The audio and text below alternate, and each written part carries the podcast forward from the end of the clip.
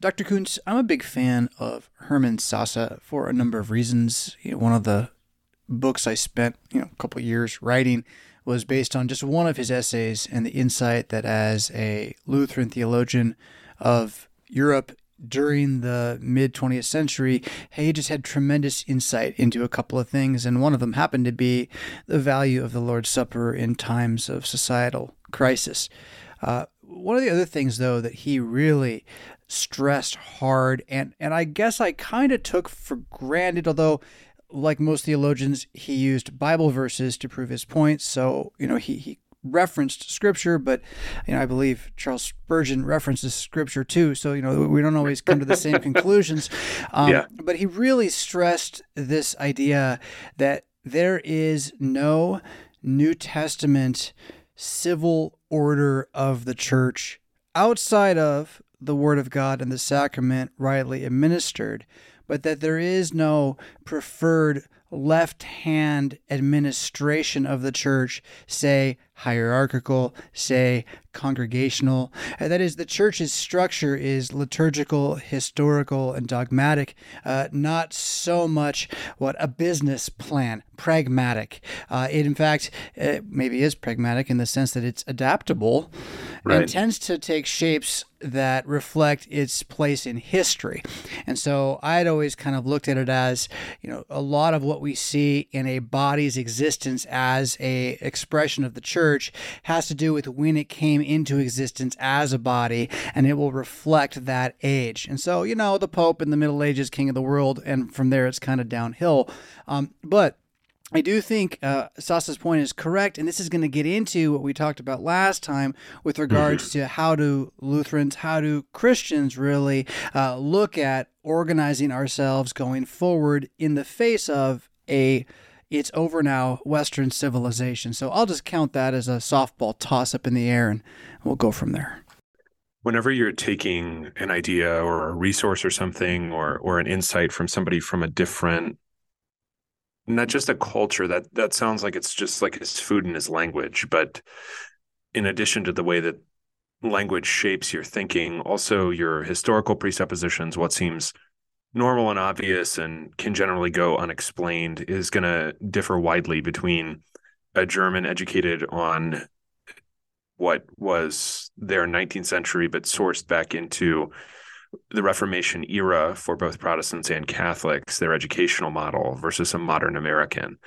And a modern American hears an affirmation of, you know, non-necessity to form as permission for anything. And that that's not quite what, what a German is going to mean by that. Probably not even now, but certainly someone educated the way Sasse was, or his colleague at Erlangen, Elert, and the issue there is something you can easily see with really the exact same question of how are the church and the church's ministry related to each other is that we took what is essentially we Lutherans in America, not even necessarily terribly Americanized Lutherans, just Lutherans located in the United States, took the affirmation from a, an earlier Erlangen professor named J.W. Hoefling, H O E F L I N G if you're looking for him in English anywhere, about the utterly historical, non dogmatic nature of how the church is constituted.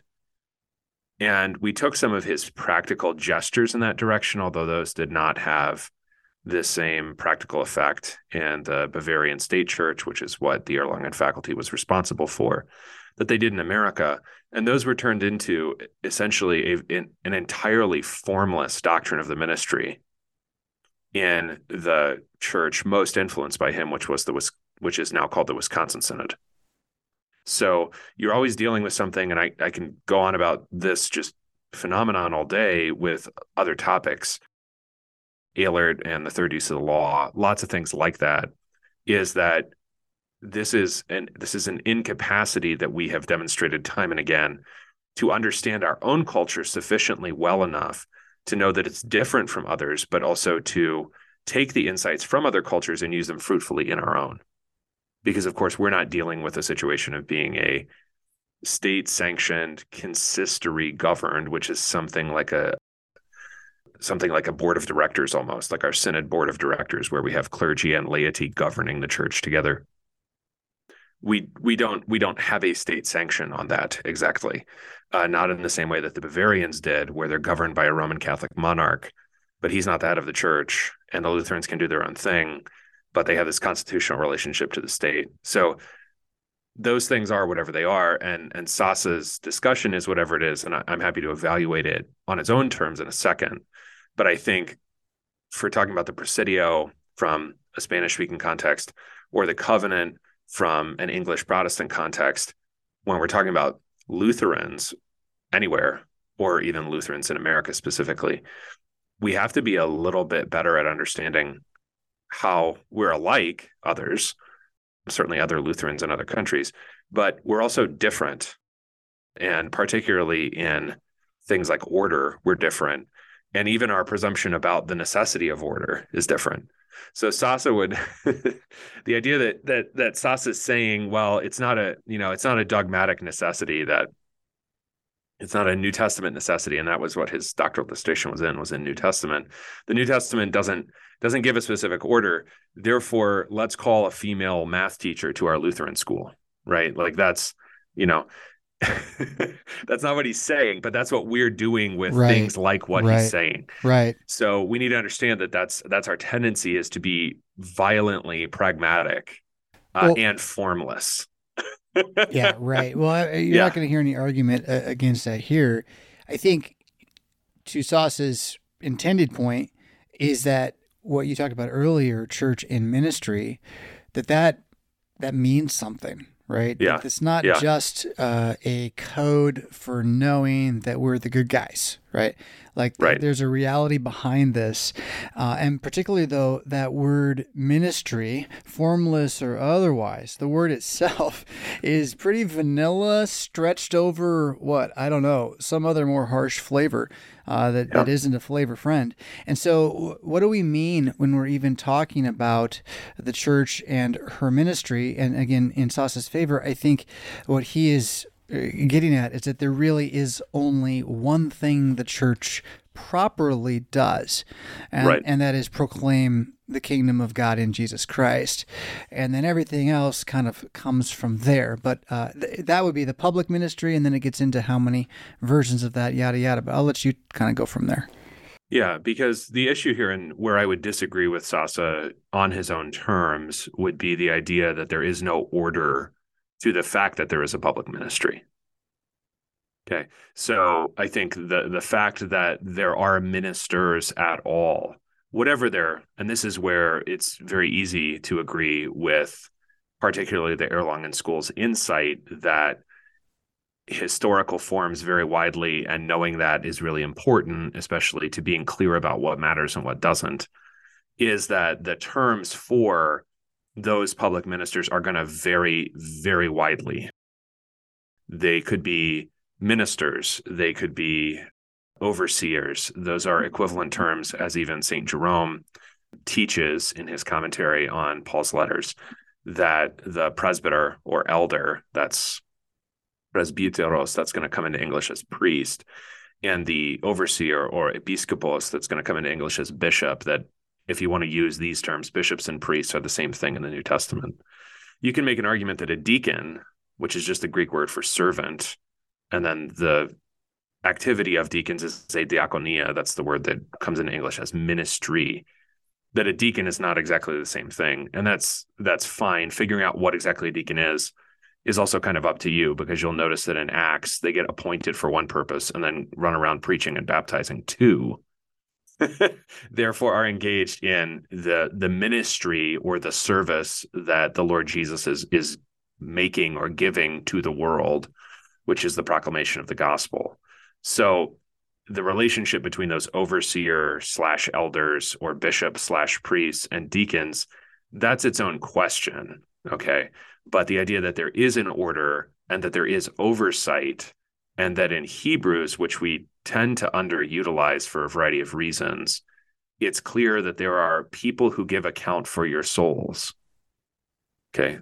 Or they're called by the writer who's almost unanimously throughout history attributed to be Paul also in manuscripts, there Paul calls them those who are in authority over you. So that you have a structure which you find if you're a Lutheran, you find this in your small catechism too, that the table of duties put the relationship between the pastor and the congregation in the same way that you have relationships between a government and its citizens or a father and his family or whatever is that there's an authority structure.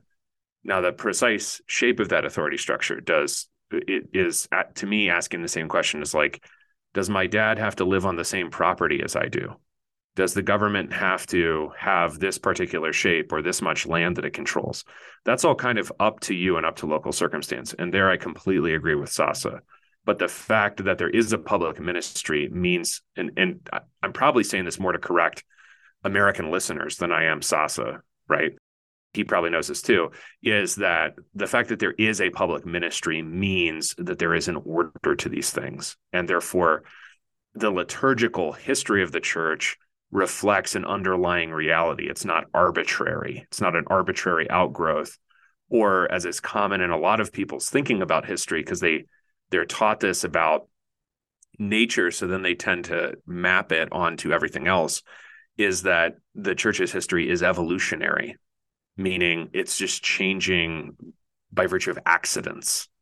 And this is not, in fact, the case. So I don't need to put the pastor in a certain set of vestments, a certain height via nice stone steps above the rest of the congregation in the liturgy. But the idea that he's leading the liturgy or that he's proclaiming in the liturgy or celebrating the Lord's Supper in the liturgy, those are all orders directly derived from the words of Jesus. Yeah, this, this is where I think uh, when I was in seminary, I remember reading in some textbooks where some old guys who wrote some stuff we were supposed to read, and I was reading very quickly, made a big deal about the word kerygma. And there yeah. was all this kerygma talk, and it was so important. And I'm, you know, I'm, I got to get the work done, and the, tomorrow's coming, homework, yada yada. Move on. Kerygma, good, good. Proclaim, okay, it means proclaim, good. Um, yeah. But that's what you're getting at here a little bit, right? Yeah.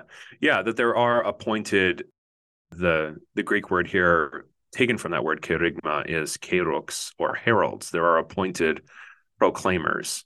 And that therefore the ministry is not an evolutionary development or an accidental byproduct, nor, and this is more of the 19th century version, because this this theory of of change over time was used to eventually justify looking at basically church history as if it's incomplete until you get the ecumenical patriarch at Constantinople or until you get a full-fledged fully functioning papacy in Rome or something that you're waiting for a time when this gets figured out and fulfilled or you're or you're waiting for the local congregation to be the only divine form of the church you know according to classic missouri synod stuff yeah, but that's where i took the opposite thing from Sasse was that like you're not going to get the perfect form of the church exactly. you're to get a very yes. very dirty convoluted up and down seasonal structure that may or may not endure until Christ returns. And that has a lot more to do with what's being kerygmad than with how you're counting yes. the money to buy the chairs. Exactly. And because what what Lutherans are asserting certainly classically and at our best moments even today is that the church has what it needs to do what it needs to do from the first. It's not waiting for Peter to get to Rome and institute, you know, take take full possession of the papacy. It's not waiting for Constantinople to exist, you know, as something other than Byzantium and as some sort of I mean it's not it's not waiting for that kind of fulfillment because a lot of the errors that you're going to see made in order and the reason that we're talking about order today is partly because I find that it's the thing most in the way of people not being despairing about the future is that I think they're they're like waiting for something to happen. Yes. And and what what we have classically said and what like I'm saying at our best moments we say today is that what we need when we say that for instance scripture is sufficient it doesn't mean that you you've got just enough so that you're not, you know, hungry again in 20 minutes. By sufficiency we mean entirely sufficient. So what you need both for order and anything else you might imagine for the church, but also for the rest of life, is there. You don't need to wait for some American, you know, ecclesial Caesar or Caesar per se to be revealed, right? You have what you need. And what you need is the proclamation of the gospel. You don't need necessarily for someone because this is the this is the insight about the nature of the of the papacy specifically, but you can use this with all sorts of orders and groups, especially those that have been impressed with themselves historically. And we can bring this home if you want to, is that what happens is a, a, a real gift from God gets surprise, if you've ever read the Bible, misused by men. So, for instance, the institutional capacities of the various bishops of Rome as the Western Empire is crumbling for various reasons economic, military, religious, and so on their capacities are now going to be used to create an institution that will claim that will claim divine prerogatives it does not and cannot be proven from scripture to have. So i mean where where is it functioning and authorizing anything that's going on in the book of acts for example? What's so what's the point of that and the, this would be to rehash debates that were had exhaustively in the 16th century we don't need to do that today the point is at any given time men are perfectly capable of misusing what God has given them to aggrandize themselves. And that that is just as much of a possibility in a time of great chaos and change as it is that everything falls apart. Okay. So things could easily fall apart. And we've been mainly concerned on the show about helping you not to have them fall apart in your own family, in your own church, and so forth. But the other thing that can that can also easily happen, and as we bring it home, as I indicated in, in the show notes, this is actually the case, is that you get both a degradation or a collapse, but in a situation of collapse, you also get newly brutal or newly comprehensive authority that is making claims that are easily refuted from the New Testament. But when you have a time of chaos the last thing that happens, generally speaking, is that people find a renewed appreciation of the sufficiency of Scripture. The fact that that ever happens anywhere at all, at any point in the history of the church, is amazing. because usually it doesn't. Because usually you get a combination of collapse and brutal authority. Authority seems to be like the wrong word almost. Maybe we could just say power asserting itself right? It's sort of the the collective or the organizational expression of we would say when you are not resting on Christ and the gospel, you are prone either to despair or to pride. So when you are not resting on Christ in the life of the church, you are prone either to collapse or to brutal power. So the the remnant then is you just said a moment ago the surprising thing, right? is that right. the remnant is not something that happens once in a while or sometimes. The remnant is the proper form of the Christian congregation. You know, it's it's actually what what the church is. Right. In almost every time, except for some very rare moments, in which case there's a very visible big church, but I, I guarantee it, remnants still at work at that in that place too. Uh, there's a battle for the soul of that organization and uh, and the kerygma. What what mouth, what voice is filling that house every week? Uh, so, um, yeah. From there, then shifting a little more toward review from last week, so that we yeah. can kind of yeah. Uh, build on that. Then what we covered last week is uh, the idea, and this is especially aimed at the at at what I think are two very prevalent, salient errors. So these are not just faults in logic; they're they're faults in life that I see in people, both that I talk to and and where I go, and they are respectively despair and impatience and the the despair and the impatience are related to each other. I mean, both can be found, or either can be found in a person or a group. Despair is probably most common because I, I don't find that you know a a, a person a, a, thinking person of goodwill, a, a congregation that's trying to survive, whatever it is. They're they're often not cynical; they're just beaten down So despair comes easily to them.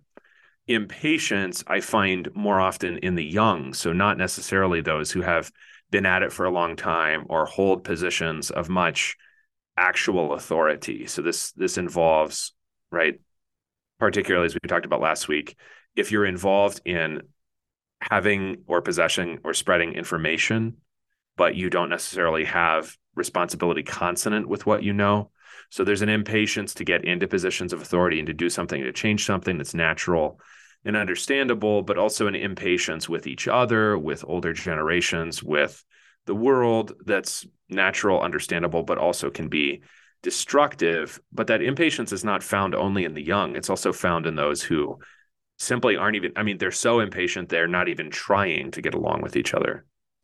And I think that a couple of weeks ago, listeners were confused by that or, or any call to unity because I find, particularly in Lutherans, that they don't assume that unity exists, which is which is the opposite of what happens in the New Testament. In the New Testament, you've got unities until you've got a fissure over who's getting what food distribution or are Gentiles legitimate. And then instead of working to settle it, but acting like it's abnormal, we presume that breaks and disunity are normal and then unity would be some kind of enormous dialogical achievement that we'd have to work at for years and years and years and probably would never get to. So here's another counsel of despair on an organizational level. For all practical intents and purposes, a pious Wisconsin Synod Lutheran is the same as a pious Missouri Synod Lutheran. Now, I know a lot of the differences, and I even know some of the differences, both historically and presently, that a lot of people don't know, like how the call processes work in each in each body today because they're different. They're they're quite different. Okay. But I'm saying like what you believe, what you hope for, what you're trying to teach your children probably doesn't have a lot to do with the legitimacy of a divine call to a female math teacher. Okay. That probably has very little to do with anything. We presume, most of us presume, we will never be back together in our lifetimes. Now, we would love to, we want to, we say we do, but we presume it's never going to happen. And that is because, not just because maybe we're not interested really if God desires those things, but also because we assume that breaks and fissures are normal. And that is, of course, obvious in the same way that it's obvious to a child of divorce that he himself would get divorced one day, even if he gets married first. And that unity is actually normal, and then a break in unity is abnormal. So once you figure that unity is normal, now you understand how or why unity is something that they're trying to repair or maintain whenever disunity occurs, for instance, in the book of Acts. When we talk about the future, despair is probably the most common thing, but impatience is there too, because we're dealing with a situation where it seems like everything needs to change immediately. And the flow of information, not necessarily of responsibility, not necessarily of actual achievement, but of information is incredibly fast. And because of its incredible speed, it comes to dominate all other facets of human life, such as work, responsibility, achievement. None of those seem to matter since the information is flowing much faster. And that affects all of our thinking. That affects everybody's life today it's why I think people are just vastly impatient everywhere they go. But because of that, if we're saying that we're involved in a project of reconquest, we're also saying that impatience needs to become unthinkable for us because we could have hundreds of years to take back our own civilization, but also that unity is necessary in doing so. Okay. So if you want to resort to despair or impatience, you certainly will have space and time to be allowed to be alone and in your own mind utterly correct. The issue is that is precisely the absolute most useful thing your enemies could ever see for you is for you to be utterly alone and in your own mind utterly correct. So if that is a native you know problem that particularly people who have been trained technologically to be impatient have then you know, they've got you right where they want you. It sounds sound, it sounds diabolical, like uh, on, on, every level. right. It's like what right? what the devil is. Uh, so now let's bring all of that into or back together with that remnant thought from before, yeah. right? So the yeah. the power of remnant thinking, as I've experienced it so far, is precisely uh, the power of patience in the face of what would be despairing, but cannot be despairing because of the elective destiny of the Church of Jesus Christ. Yeah. And then, therefore, must be what He's given me to right. be the thing that is what I'm supposed to deal with today, right? I, I thought I was going to build this really big, cool church with all these people, but he wanted me to get crucified, right? So, like, that's what happened to, to some of these yeah. apostles, right? So, yeah. um, he, he has a plan in all of this.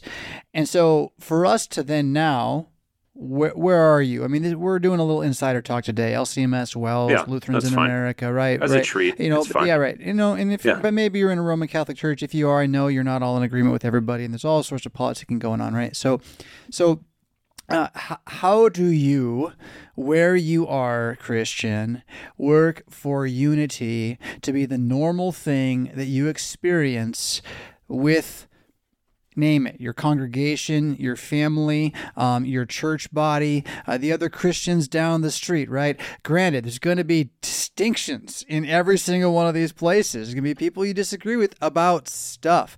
But how do you work at a spirit of unity? And dare i bring up the specter but it was another sasaism i mean he, the man loved ecumenism and he worked very hard for it maybe to the um, i don't know how australian lutheranism's really doing as a result result of his work uh, these days. But um, th- that is something, though, that uh, Adam, frankly, has been yeah. on my mind just the last week. Uh, that uh, there, there.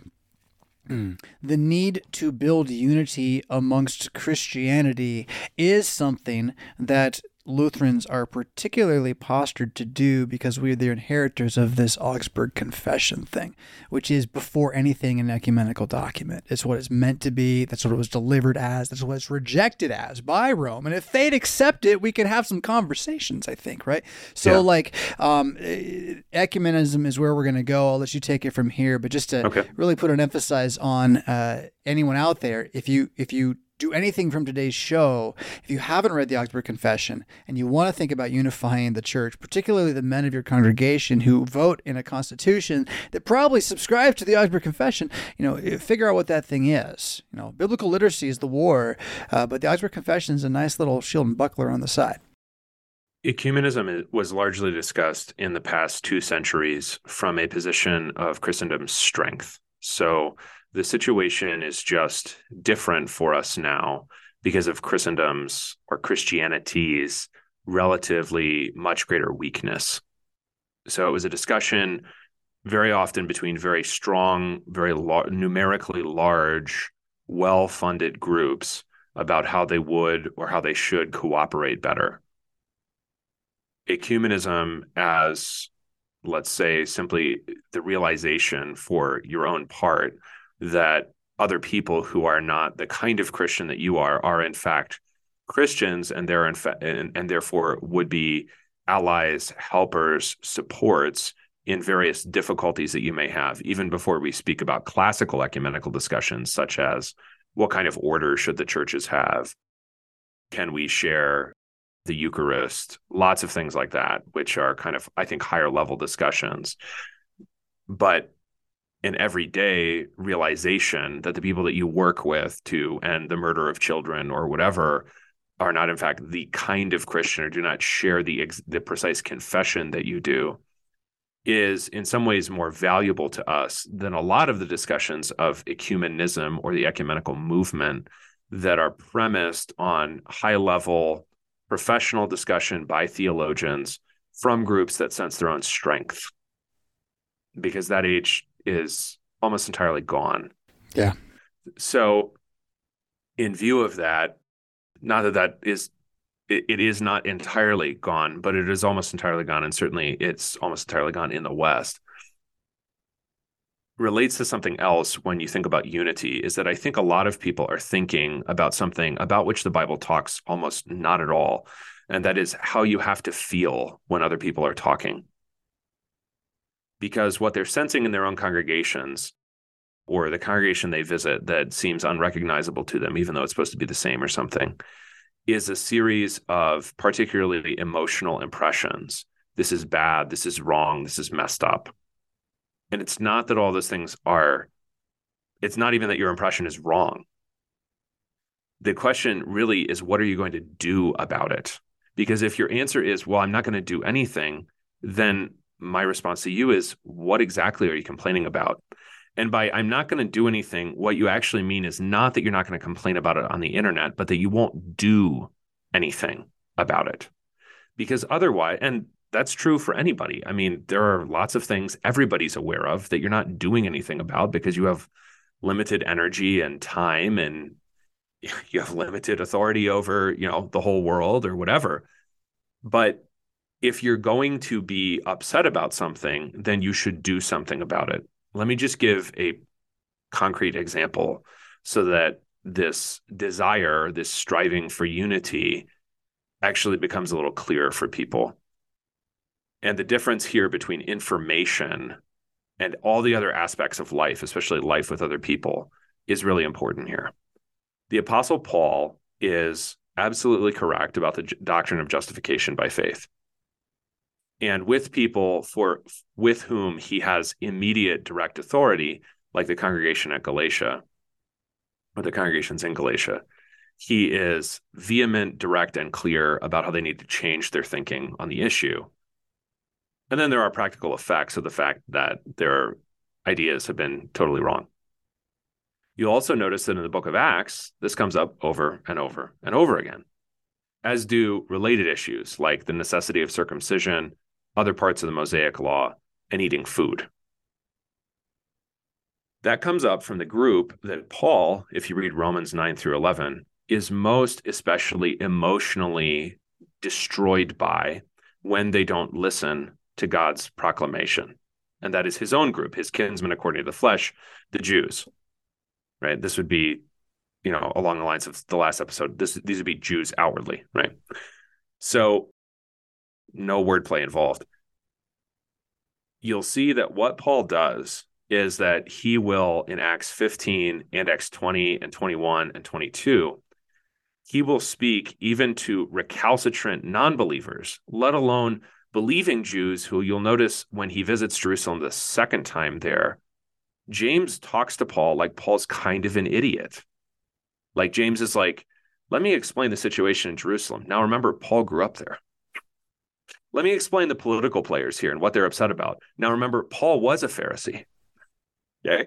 So James is telling Paul a lot of stuff Paul already knows. On an informational level, Paul is the world beater. Okay. He's destroying all the competition on a sheer informational level. Okay. That's part of the particular power of him as an apostle. He has an energy and an information level seemingly nobody else has. So now he's in Jerusalem, and we thought we solved this after the first meeting where the church in Jerusalem, which, if you'll also notice, never does anything outside of Jerusalem, unlike Antioch, it didn't send anybody practically anywhere. The church in Jerusalem has to have this big meeting to make sure that the Gentiles are doing things that they have discerned Gentiles ought to do. For the sake of peace, Paul and Barnabas go along with this stuff, even though the church in Jerusalem doesn't give money, time, or people to anything else. So now you got a second meeting. Here's James telling Paul, well, people are getting nervous. People don't like what you're doing, blah, blah, blah, blah. Paul goes along with it. What that practically means is that Paul is not dividing. And I mean, in actual practice, the church is not divided by the fact that Paul is being slowed down and talked down to by people who, in the whole scheme of things, are doing very little because the momentum in the whole book was supposed to be outward and outward and outward. And Jerusalem likes to suck everybody inward and inward and inward. And in order not to lose all of those people or to create a fissure on his own, Paul goes along with it. You'll notice both in 15 and in the later encounter, in the early 20s, which includes Paul's speech, right? That's going to get him ultimately in trouble and is going to get propel him to Rome eventually. In all of that, Paul talks relatively little. Okay. So he lets other people talk, even though his information level is higher. And he, but he thereby does not splinter the church, which could easily fracture over, in that case, something utterly legitimate, which is the fact that Paul is preaching to the Gentiles that they don't have to ethnically become Jews, because that's what circumcision and Jewish food laws mean functionally. Okay. So the issue here is that what we are trained to value, both by our intellectual tradition, but also by the internet, is information over and above everything else. What we have been less trained to value, both by our intellectual tradition and definitely by the internet, is what actually is occurring. Because that tells you at least as much as the words do. And this is a test that when we discussed this on the Discord channel, people were somewhat confused by because I think we're just unfamiliar with it. The question, Peter, do you love me, is not an invitation to an intellectual debate. it's supposed to challenge you about a certain kind of a life. And Peter exemplifies that. I mean, he defends Paul in Acts 15, but Paul also exemplifies that even where if you're actually following the players and what information each person has and what's actually going on and who's even doing anything, what right does James have to question Paul? James is doing very little outside of Jerusalem. Paul doesn't point that out. Okay. So I think that the the thing that we're talking about here, if we're talking about reconquest, is actual offensives against the reign of Satan in church and family and state. And those don't require the same thing that having just good ideas about how to do that, or even more common, good diagnostics about what's wrong. Actual reconquest requires more.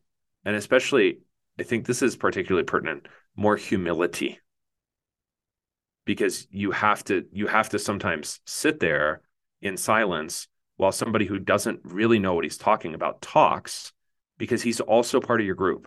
He's also a member of your church or a member of your family or a member of your whatever your state or your your polity is. And for the sake of unity you are not going to go along with everything he says. Paul doesn't compromise the gospel but you're going to try to preserve unity over just shutting him down or dropping a bombshell or clapping back or whatever other set of stupid metaphors we have for mic drop moments that we love to engage in because we think that saying your piece is really all there is to life. We think we're in a sitcom, and if we just do it right, everybody yes, will cheer, exactly. and then we'll be right. famous. That's right. Yeah, it's it's subconscious. Everyone, I'm telling you, animal. They got us trained solid. Um, pack herd thinking here. Uh, you know, the church talks or the, the Bible talks about it as the body. Uh, the church is the body of Christ. Right. There's a number of directions you could go with that theology. It's it's pretty deep, but just to kind of then shift it into pack herd thinking and the uniqueness of Christianity in stating that the least of these is of the utmost value. Uh, the revolutionary idea of human dignity and worth uh, injected into the world, really, by New Testament Christianity. I think Old Testament Israelitism had it, but, you know, uh, things got interesting by Second Temple time. But Christianity definitely sends this to the nations. And while the gospel of the kingdom of Jesus Christ is indeed about salvation by grace through faith unto the life of the world to come, it is also about salt and light in this present age. And a big part of that salt and light was not only he is risen, the king reigns, but then therefore you, whoever you are, human, are worthy in his sight and invited to the final banquet, right? And so, dignity of mankind being a, a major result of Western civ and the body politic, you know, the, the big pack we all thought we belonged to, where everybody's now, what is it, Judeo Christian, I guess they're saying these days. Um, but what we found is that uh, even on the, the local levels now, pack and herd dynamics are almost absent from a lot of places. Etiquette and how you would speak to someone so that you do feel safe in any given area is shifting and drifting away. Uh, class distinctions are becoming bigger and bigger, and for that reason, all the more is it necessary for for shepherds, for pastors, to to think about how their congregation operates as a herd, as a pack, uh, how the least of these are loved, cared for, understood, um, and how how those with knowledge, right, uh, seek not to be puffed up, as you said a moment ago, right, uh, but yeah. seek the uh, the agnew, uh, the the abasement of uh, kind of self-aware weakness. Uh, that that okay, so you're smart. You know what that means? It just means you're more likely to be despairing in vain. So you get on the ground and repent, right? So um, yeah. Exactly. Yeah. Um, you know, I, I kind of threw a lot there, but but the pushing for the spirit of unity then in your herd means beginning to to see if you're a leader in the herd you got to care for for the entire herd yeah. Um, and then uh, a left turn other nugget though I, I can't get over it now that i've decided that i believe that the only other religion besides christianity in the world really is gnosticism um, this idea that we we treasure information over all things, um, and uh, the worship of that special knowledge. If I just get the right knowledge, then I'm superior to you. Uh, I, I don't think that's accidental at all to the religion of progress. Ooh, see what I did there? Yeah. I think that what you're dealing with in the exaltation of information over everything else is that you create especially in your authorities you create a very weak in a in a practical or let's say if you want to because I, I think that practical again like the concept of order or form is heard by americans as essentially void of meaning. And that's not what practical means. Practical means that theory is carried into practice. The distinction between theory and practice is just the distinction between thinking about something versus doing something. But in life they always go together and your practice is based on your theory and your theory reflects on your practice and they're inside and out and intertwined with each other. So that when we say practically what we mean is let me see what his actual theory is because i can discern that from his practice. Or let's see in other terms what his actual doctrine or belief is because i can discern that from his practice. And that what happens in practice when information is exalted over everything else and th- this could be information about lots of things. It doesn't have to be information about doctrinal systems. It could be the exaltation of emotional intelligence. It could be the exaltation of classified status. It could be lots of things, but it has to do with a knowing that no one else actually knows. And it's usually called in our political sphere the the reign or the tyranny of expertise. Mm-hmm. But it can exist in all kinds of human groups for all kinds of reasons. What happens though is that it creates a very weak leader who is very, very brittle anytime his expertise or anything that clearly demonstrates he doesn't have comprehensive expertise is said.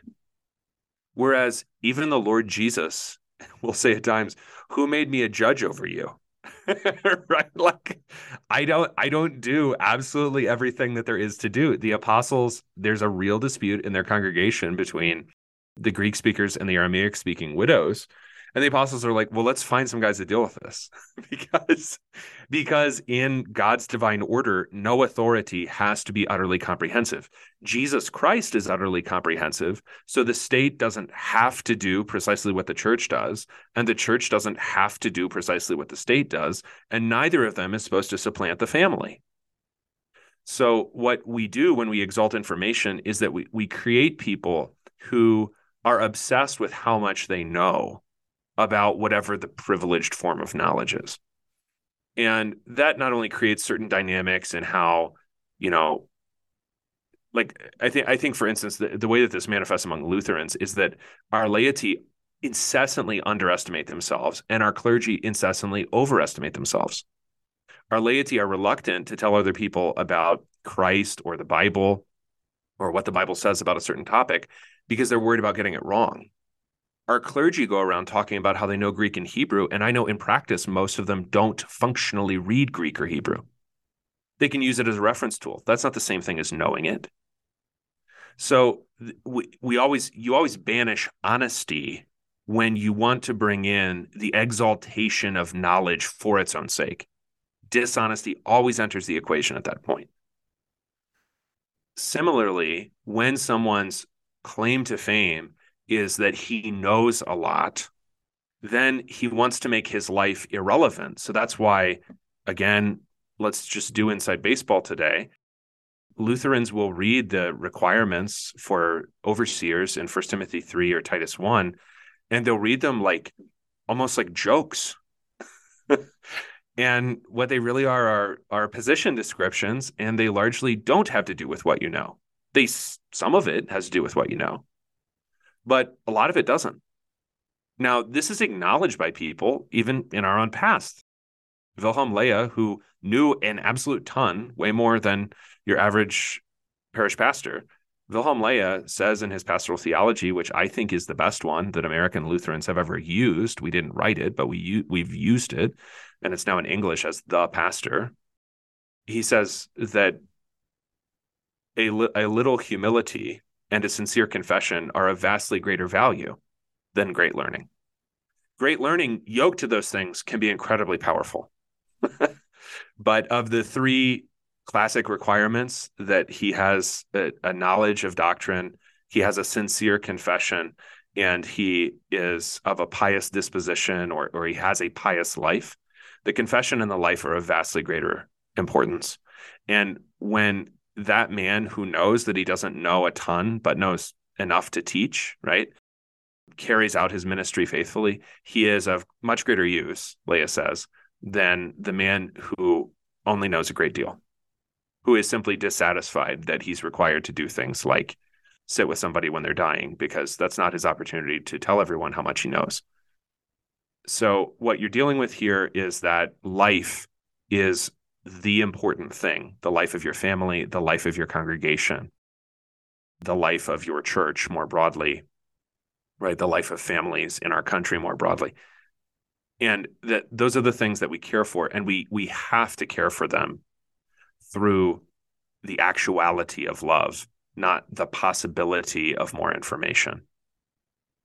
My other suspicion is that most of us have plenty of information. We're just not doing a lot with it I, I, yeah or, the barrage right? i think the barrage of it kind of numbs us into stasis you know yep. it, it the the joke analogy would be the deer in headlights, right? But it's yeah. it's correct. That's what's happening to the brains of most of us by about two in the afternoon, maybe three.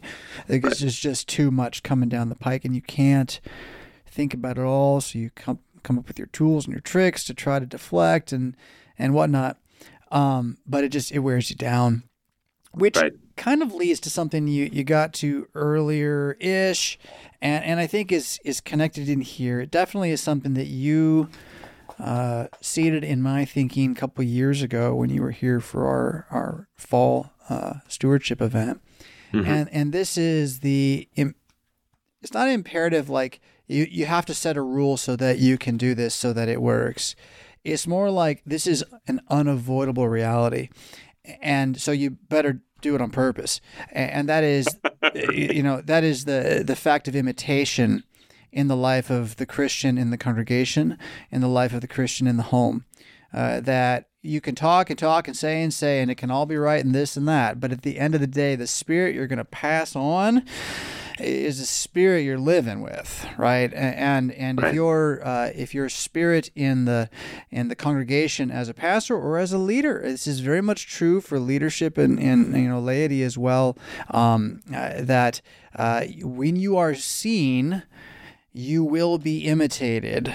And so, right. if you're going to talk, in front of others, uh, a, a, massive dose of recognition that uh, if you talk poorly, others are going to talk poorly too, and that's going to come back and hit you, right? So, so you have to pursue this. It, it sounds so simple, not a new command, uh, but honestly, walk in the door and try to love everybody before you tell them how they can improve their lives or know Jesus better, right? And golly, sound like a liberal sometimes, but I think, uh, well, like you said, doctrine and practice are a single coin here. Doctrine and practice are either side of the same coin. And the issue there is that there is such a thing as having one without the other. but there is not such a thing as either being sustainable without the other. And we're not so much interested in and I'm happy to say it here again even though we have we have discussed this on the Discord is that uh, the the issue here is not so much that we have tons of doctrinal things to spell out that haven't before been spelled out. I do think, for example, we have doctrinal things to spell out in the realm of the relationship between the church and the state, especially in a situation of state tyranny, what to do about that and how to handle it. That would be good. So it's not that there's nothing to work on in a purely doctrinal or in more general terms, a theoretical form no question. But that the things that generally militate against the church's flourishing, whether broadly or a specific local congregation, have to do with the practical implications of its own doctrine.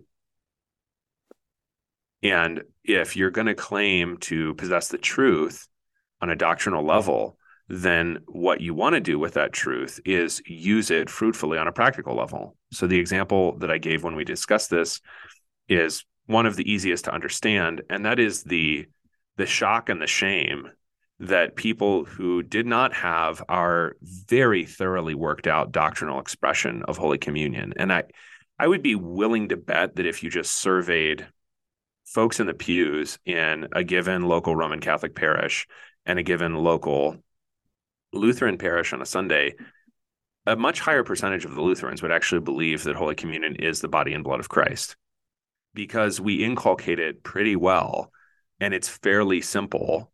And we reinforce it by actual practice of things like closed communion, which is a consequence of believing that this is God's body and blood. Roman Catholics have some of those things on the books, but they don't practice them and therefore, people tend to believe less. And they have some of those things on the books, but their instructional system for your average, you know, 12 year old Roman Catholic is not nearly as thorough as ours is. So that's where we have a doctrinal advantage over, you know, say your local Roman Catholic parish. But guess what? Guess who stayed open probably as a greater percentage than we did? People have no such sacramental doctrine of Holy Communion. So they don't personally believe at their Baptist church or their non-nom church, you know, that Jesus Christ is physically coming into the flesh to their congregation today, but they stayed open for other reasons, right? Some of them biblical, some of them due to, you know, their political leanings and all of that. They stayed open. We had collectively and entirely a very clear reason to all of us be open whatever kind of moderate Republican some of us fancy ourselves to be, or most of us are probably pretty politically conservative, we had a very clear theological reason to be open. Most of us weren't. And all of us were told not to be for a certain period of time. And the reason to look back at stuff like this is not to age in recrimination. The reason is to realize that one of our enormous group failings is that we fail to understand what our own doctrine even means practically. And that that's what we're saying. So i'm not making a case that only practice matters only love matters. I'm saying that these things are proof of others that the practice proves what the actual beliefs are and that if we had the actual beliefs we claim to have our practice would have been on a wide scale a lot different. That's the issue right? So a liberal might be saying, well, love is all that matters because he doesn't believe in doctrine. I believe so much in doctrine. That's why I believe that practice matters as much as it does. And that when the practice is not there, my contention is that the doctrine's not there either. Not really. No. So that's what we're dealing with. And we have plenty of other things to say, especially about our own history that we probably don't have time for this week, but that's the nutshell of the thing is that I'm I'm very uninterested in people's information levels when I see that their activity level is also low. If their activity level is high, then the information then they'll want more information than they do have, however much they already have. But if their information level is high or low, that tells me relatively less than what is practically occurring. Yeah, if you can hit a three over and over again in your driveway, it doesn't mean much. It doesn't mean much at all. Yeah, yeah. So eh, the point is not recrimination here. The point is integrity. The point is to be unified as much as possible because the devil, the world, and our flesh desire to tear us to shreds. Right. you know, prowling around like a roaring lion and and really recruiting us to bite and devour each other over things that, uh, as you point out, often are more about our personal bouts with spirits of despair and pride, right, than about our belief in the regeneration of water, word, bread, wine, spirit of truth, unity in the body, resurrected now. It began yesterday. Let's go. Um, that just I don't know. It sits behind an amalgamation of, of bureaucratic needs uh, and steps, uh, things we, we tell ourselves we can't quite do without, and and I get that too because as you've pointed out before, like you you don't want to lose your functioning institution if you can help it. Just just because all the other ones are falling down doesn't mean you can't put a patch on somewhere, uh, and yet it is that spirit that has got our laity afraid to talk that that just has to be something about how we preach. I mean, I, I'm sorry, but it really is. How, how else we, we are so smart. We know it so well that only the pastor can say it, and you got to be careful when you say it because if you say it that way, you know you might be saying this, and and that spirit is so destructive to the individual conscience. Even just wanting to open the Bible and like learn, uh, it makes you be have to be a master right away. Um, and if I can put it in, you know, some some martial art picture a little bit. You know, if if the black belt, you know, takes the first white belt that walks on and just like you know crushes him, you know, let me show you, right? That moment, well, you're not going to be teaching a lot of people. yeah. You know, they're not going to come back. Uh, you know, yeah. uh, and and if you show them kind of, hey, check this out. Let me show you this. You know, um, I'm not saying that that's necessarily you know, pastor at the door, the the language you want to use, um, but we we have to somehow combat this spirit, eh, which is evident in our laity's fear. It's yeah. evident. Yeah, it, go. It's our it's our laity's fear, and it's our clergy's fear, and it and it's our clergy's despair, because they both want more from their people, and they and they do not expect more.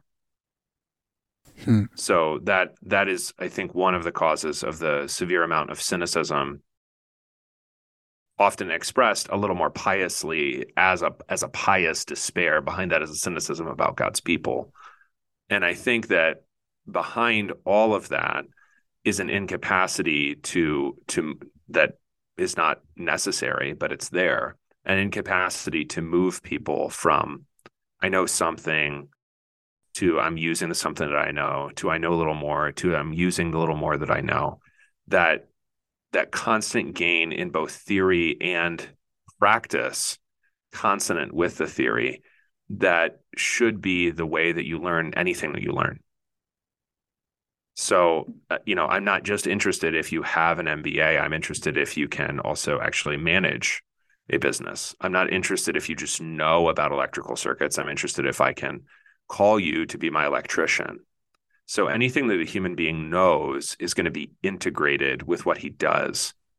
There are not, therefore, purely liberal arts or purely theoretical arts that anybody learns in the educational systems that the reformers set up because they say a Christian will put what he learns into the love of God and the love of his neighbor.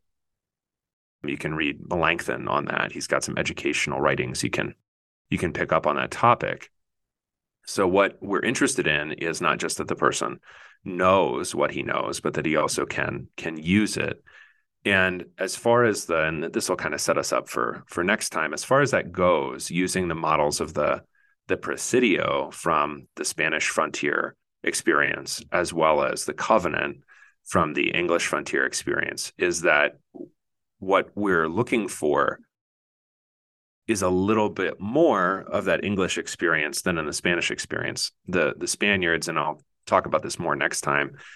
The Spaniards were like the Germans in having a pretty clear desire for centralized authority and authorization to do things and to say things.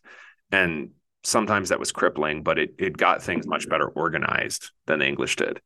But the advantage of the English is that they allowed people to figure things out on their own and then to put it into practice. So they, for instance, figured out how to handle the problem of keeping families on the frontier that the Spanish never really did, not on not on a mass scale that the English did, and therefore kept populations very low relative to English colonies, thereby eventually kind of dooming them. because hundreds of years later, their colony could still be swamped in, say, Texas or, or Northern California by an influx of, of Anglo Americans. So, what we're interested in is the capacity to mobilize people for wise action. And that's not going to happen unless we, and I think you're right to identify the problem with preaching, maybe more than anywhere else, until we give them the capacity or model for them the capacity or allow them the capacity to figure out how to use these things in their lives. People are already doing that. Okay. So the issue isn't, is this going to happen? Will there be a remnant? The answer to that biblically is always yes, there's going to be a remnant. Of course, there's going to be a remnant. The question is always, do we want to be part of that or not? right. You know, yeah, there's going to be a church. Is there going to be a church in Jerusalem or are we just going to inform everyone you know, how great we are until we don't exist anymore. You know, that's the question. So that that's our interest is in, you know, preservation and extension of what we have. And the way to do that is to have practical integration in our own preaching, lives, and so forth. That's going to enable everyone around us to do more practical integration. And if I can use this word in the more normal English sense rather than a technical theological sense to inspire people. I don't know that I've ever changed my own life personally in view of someone else's life because he argued me into changing it. Arguments are always part of that, as your thinking or your doctrine is always part of your practice. But changes in practice have usually come from a certain generally not discussed or explained, just seen inspiration or motivation, if you want to use that word, or push to be different than I am. That's almost never been talked about or taught explicitly so. It's fitted into other things that I've thought about or I've talked to other people about or I've been argued into thinking about that, that's all part of it. But the actual push or the actual change or the actual motive came from seeing something or someone that was different in his life than I was in mine. And I and I desired the life that he was living rather than the one that I was. Yeah, that reminds me very much of a moment when I was young and I was uh, at dinner at a friend's house in college, and uh, um, I, w- I hadn't gone to church for some time, uh, it, somewhere between 13 and 16, a number of wicked habits, you know, compiled to just make church mm-hmm. going something I didn't care for. But I, you know, I kind of was crawling back from time to time. In any case, you know, I was at their home uh, after Easter service and uh, eating dinner with uh, my friend and then his fiance's family. And uh, one of his uh, his fiance's sisters was engaged, and then the brother was there, and all this. Anyway, I just remember looking at the man who was you know twice my age, uh, mm-hmm. younger than my father, but not by a lot, um, and just wanting what he had. I just I was just like, dear Jesus, is this is this even real? You know, it was so different than the the maniac uh, high school driven i don't know if it was testosterone yeah. so much as yeah, just right, you yeah, know right. gonna go live a cool life make some money man rock on uh, right uh, it was so different than that and it, and it really did inspire me um, I and I that's a word that by the way I just keep pushing it myself because not only do we, as Lutherans, talk about the inspiration and inerrancy of the Holy Scriptures, uh, which means that when you when you read them uh, to yourself or out loud, they are inspiring you. Like literally, that's what they're yeah. doing. They're they're bringing right. breath into you. That is the Holy Spirit of God. So unless you're just not paying attention, you know, it, it, should be inspirational. Um, yeah. And and then to to believe that's our dogmatics, people. Come on, we have. The, we're just so trapped in our dogmatics. Uh, the Holy Spirit is is active in our midst. Uh, the reason that you had these Protestant groups getting together, you might it might be because they want the nation state of Israel to rebuild a temple, but but it might also be that they outlasted COVID because they believe that the church is where two or three are gathered in Christ's name, and the Holy Spirit does dwell in in their midst in that gathering and make them a temple of God, even though they misunderstand how the water and the word have have you know obviously yeah, signified this, right? right. So uh, uh, inspiration is something that I think uh, is very much what we want to be about uh, as a people again. And, and, that then means for the pastors out there, and I, I, I know because I am one of you. I was one of you in, in this way. That that despair, um, that that impatience, that that's a temptation that's unavoidable. Like so, it's not about how you're bad and other pastors are better than you. That's the temptation of the zeitgeist right now, pushing down.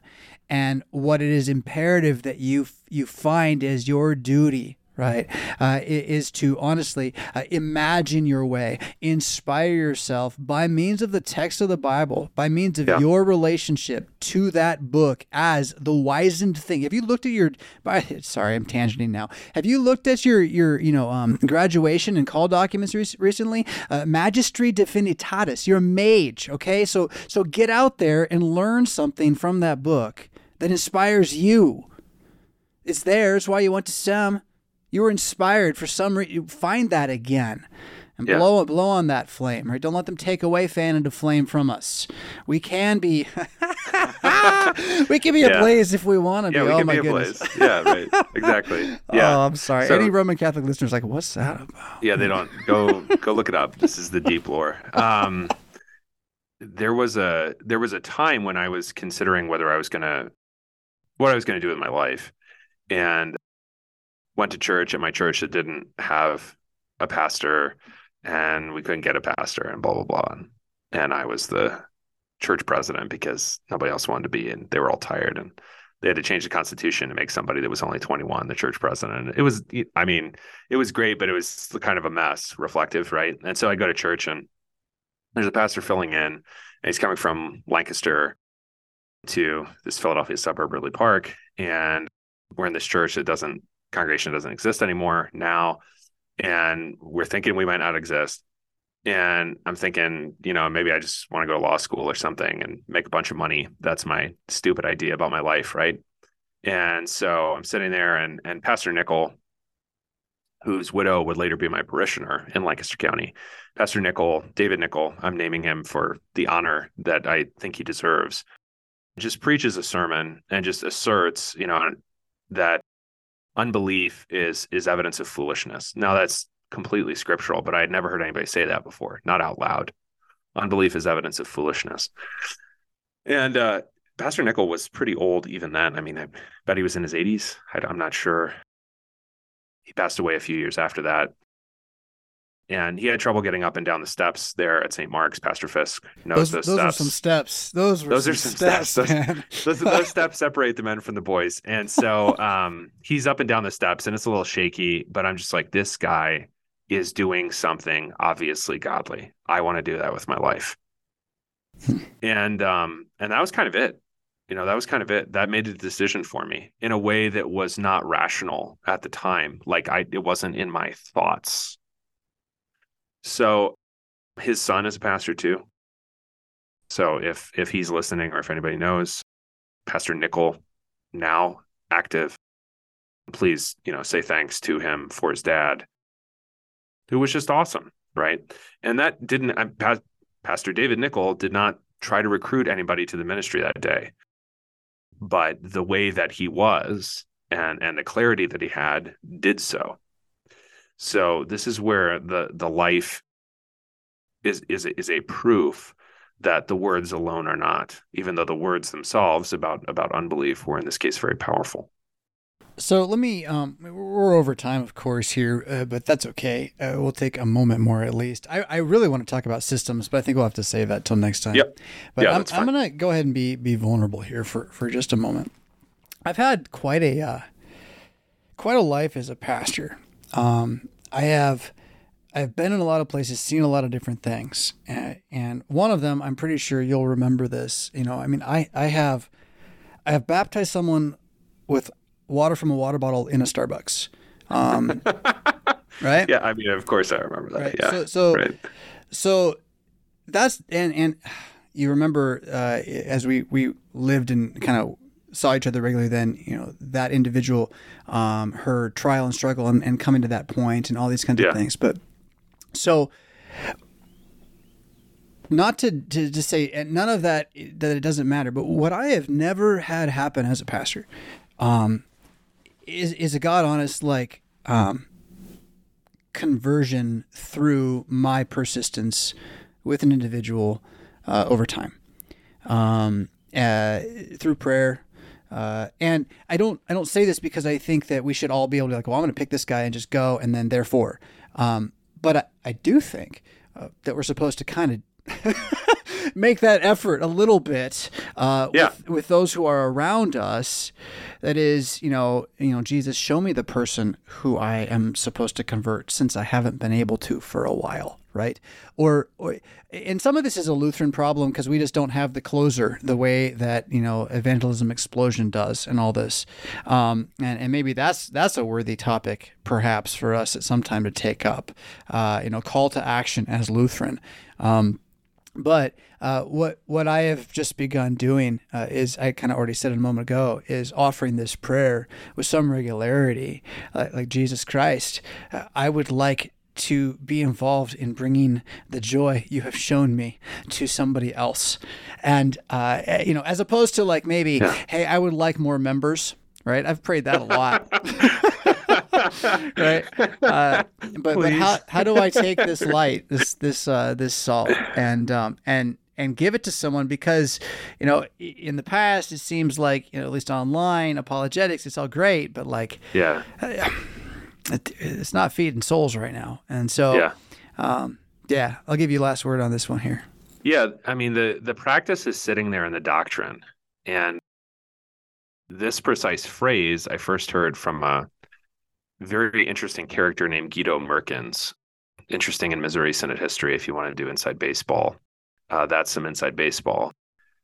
So the precise phrase I learned from him, he was saying it in the late fifties to begin with, but it it does contain the seed as the church's action in the book of acts is contained in the ascension of jesus at the beginning of the book. And the phrase is christ is risen we are going to win. And that is where i i find it impossible honestly to be despairing or impatient the patience is really i mean and all of these things are gifts. I i don't i don't find any of these things to be like i woke up one day and figured this out. But the patience i find to be easy when i just recall that i am not in control. I mean it, it gives you the the fact that jesus rose according to scripture means that the whole thing is under the holy spirit's control. So the idea that i'm impatient is just is always laughable. It doesn't mean that I'm never impatient. It means that it's always laughable. So, I mean, Paul gets impatient with the girl that's running around, you know, proclaiming that he's a servant of the Most High God. He gets greatly annoyed, Luke says. You know, after several days of somebody badgering you from behind everywhere you go, you would be greatly annoyed too. But when I'm impatient in more foolish ways, it's always laughable. But uh, despair would actually be i mean it it is judas like despair is the sin of judas. Because you're acting as if nothing is possible anymore. And what paul means when he says with god all things are possible is not that with God, you're going to have a really successful real estate business, you know, which is how Christians often use that verse. What it means is that God will do all things well according to his power and according to our need as he discerns it, not as we discern it. So I, I don't I don't really understand despair on the level of a professing Christian because he has an everlasting gospel to proclaim. So there's a certain, I mean, eh, you know, we all have our different experiences and psychological makeups and, and spiritual temptations. But the idea of mass collective despair should be and, really is unthinkable if you think about this in a doctrinally logical way, if I may, that Jesus is risen, but but you're despairing, or where Jesus is risen, but you don't really need to tell anybody. But I mean, none of that really makes any sense to me. So what I find is that the practice is is powerful. The witness of the life is always powerful. And the power that is in that that life is the power that comes from these truths, and especially the truth that Jesus is risen from the dead. So then everything else flows from that, and the practice flows from that, and the the mission and the joy that Luke talks so much about in Acts also flow from that, as also, and we can talk about this next time, the order and aligning ourselves with that order also flows from that fact that that Jesus is risen. So we are going to win. So I mean, we don't we don't have anything we necessarily need to fear. We have things we have to think about, but but nothing that we need to to fear. Who's going to stop the king? You're listening to a brief history of power. You know where to find us, or you wouldn't be here. The Hebron Collegium is a gap year Bible school for men in Rockford, Illinois. Semi monastic boot camp for Christian living. Cowards and slackers need not apply. HebronCollegium.com. What do you think of when you hear the word college? Expensive? Liberal? Woke? Imagine a college that is affordable, a college that is unapologetically conservative and Lutheran, a college that won't take a dime of federal funding, a college that teaches the best of our Western heritage, a college where students grow in the Christian faith instead of leaving it behind. This is Luther Classical College, a college by Lutherans and for Lutherans. Visit our website, lutherclassical.org, subscribe, become a patron, and join the thousands who are making Luther Classical College a reality. At 7,123 feet, you can find mountains soaring above you and rivers running swiftly in the valley below you. Natural beauty of every kind. But our God is richer in his gifts than this.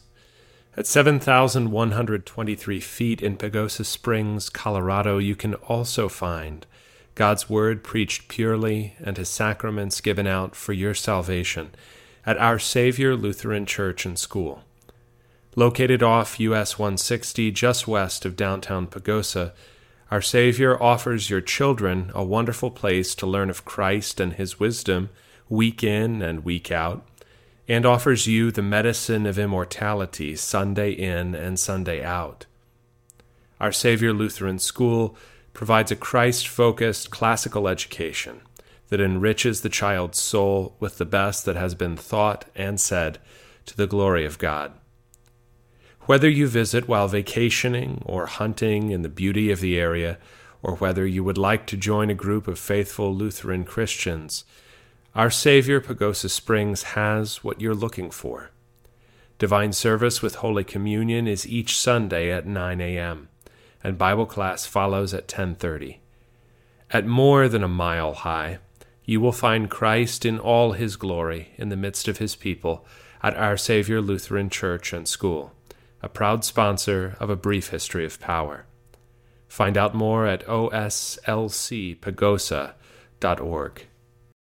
North Idaho is home to beautiful mountains and scenic lakes, small town tranquility, civil freedom, and the faithful Lutheran parish of Blessed Sacrament Lutheran Church, located in Hayden, Idaho, near Coeur d'Alene. Blessed Sacrament Lutheran Church is a proud sponsor of A Brief History of Power. If you like what you hear on Brief History, then you will love Blessed Sacrament where the Lord's word is faithfully preached, and Christ's body and blood are administered at every divine service. Whether you are visiting Idaho or considering moving to Idaho, wouldn't it be nice? Please join the saints of Blessed Sacrament Lutheran Church for the Mass and Augsburg Academy Bible Study. Directions, service times, and much more information about this confessional liturgical parish may be found at blessedsacramentlutheranchurch.com. Blessed Sacrament Lutheran Church, historic Christian orthodoxy, the evangelical Lutheran faith in the beautiful inland Northwest.